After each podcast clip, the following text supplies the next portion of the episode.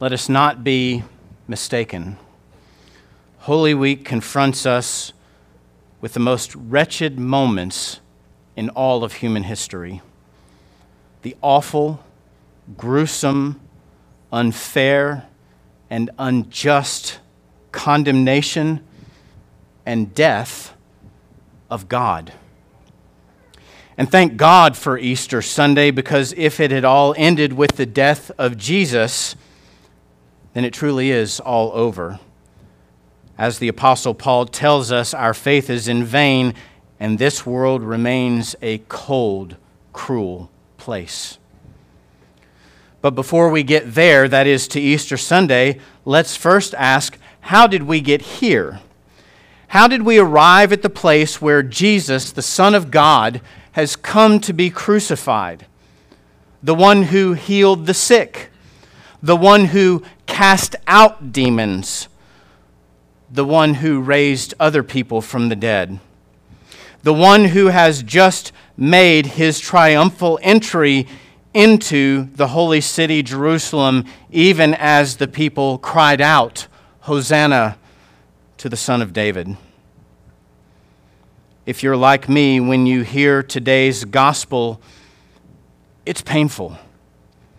It evokes a visceral kind of response that wants to cry out, Make it stop.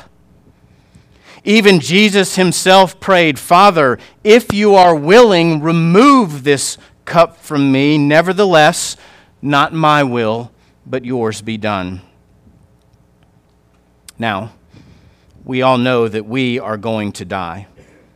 But here we're talking about Jesus, the incarnate Son of God. And not only did he know that he was going to die, he also knew how he was going to die. And worst of all, he knew why he was going to die. And he was going to die because you and I, we, were going to do our very best to kill him. What had begun in the Garden of Eden when we broke fellowship with God would now come to its culmination on a cross of crucifixion at Calvary as Jesus bore on his back the fullness of our human hatred directed at God. And it's almost unbelievable, except that it happened.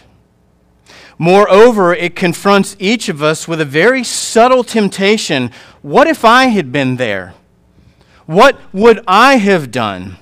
Surely I would not have done those things to Jesus, only the text and the reality of sin tells us otherwise for that crowd that did cry out, Hosanna in the highest, when he entered the holy city just one week later, was calling for his crucifixion before Pilate and Herod, demanding that Jesus be killed while asking for the release of a murderer. Imagine that. And even the twelve whom Jesus himself had chosen to faithfully follow him had now abandoned him during his trial and his suffering, and Peter, his closest friend, denied that he ever knew him three times. No, the story serves to tell us that if we had been there, we would have done the very same things that they did. For as the Apostle Paul tells us, all have sinned and fallen short of the glory of God, and further, that the wages of sin is death, and not just the death that we ourselves die, but when we sin, we put others to death by every perverse thought, every foul word, and every evil deed.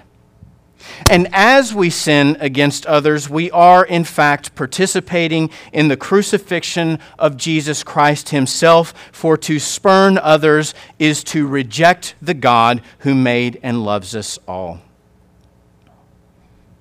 Father Charles and I were talking this last week, and we were imagining what it might be like if we were sitting in front of several television sets watching just some of the evils of the world as they were happening in real time.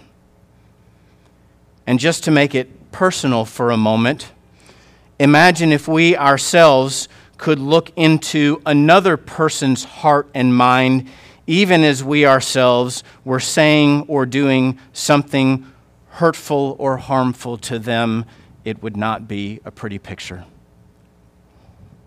At some point, probably sooner than later, it would be more than we could bear. At some point, we could no longer sit there and watch it. At some point, we would feel compelled to do something about it. At some point, we could no longer tolerate the condition of our own heart. We would want someone to come and save us from ourselves. And at some point before the foundation of the world, my friends, that's exactly what God did. Before God made the heavens and the earth, Jesus knew exactly what he would have to do. To save us from our suffering, he would have to enter into it.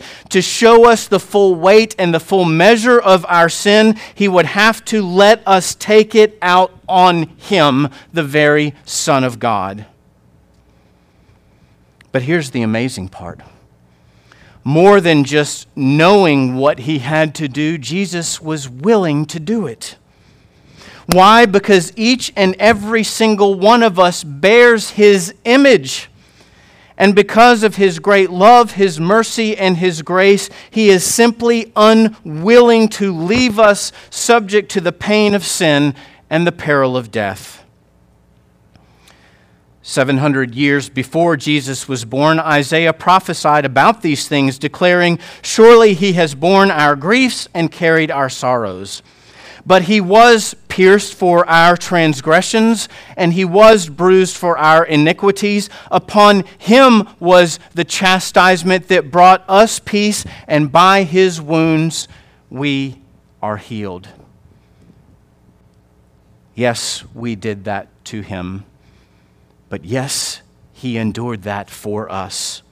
And because Jesus was willing to endure suffering and death for our sake, and in view of his glorious resurrection that we are about to celebrate, my friends, here is the simple invitation I would like to offer to you this morning. As the Bible says, the cross is the demonstration of God's love for us. Let that soak in for just a minute. The cross, Paul says, is the demonstration of God's love for us.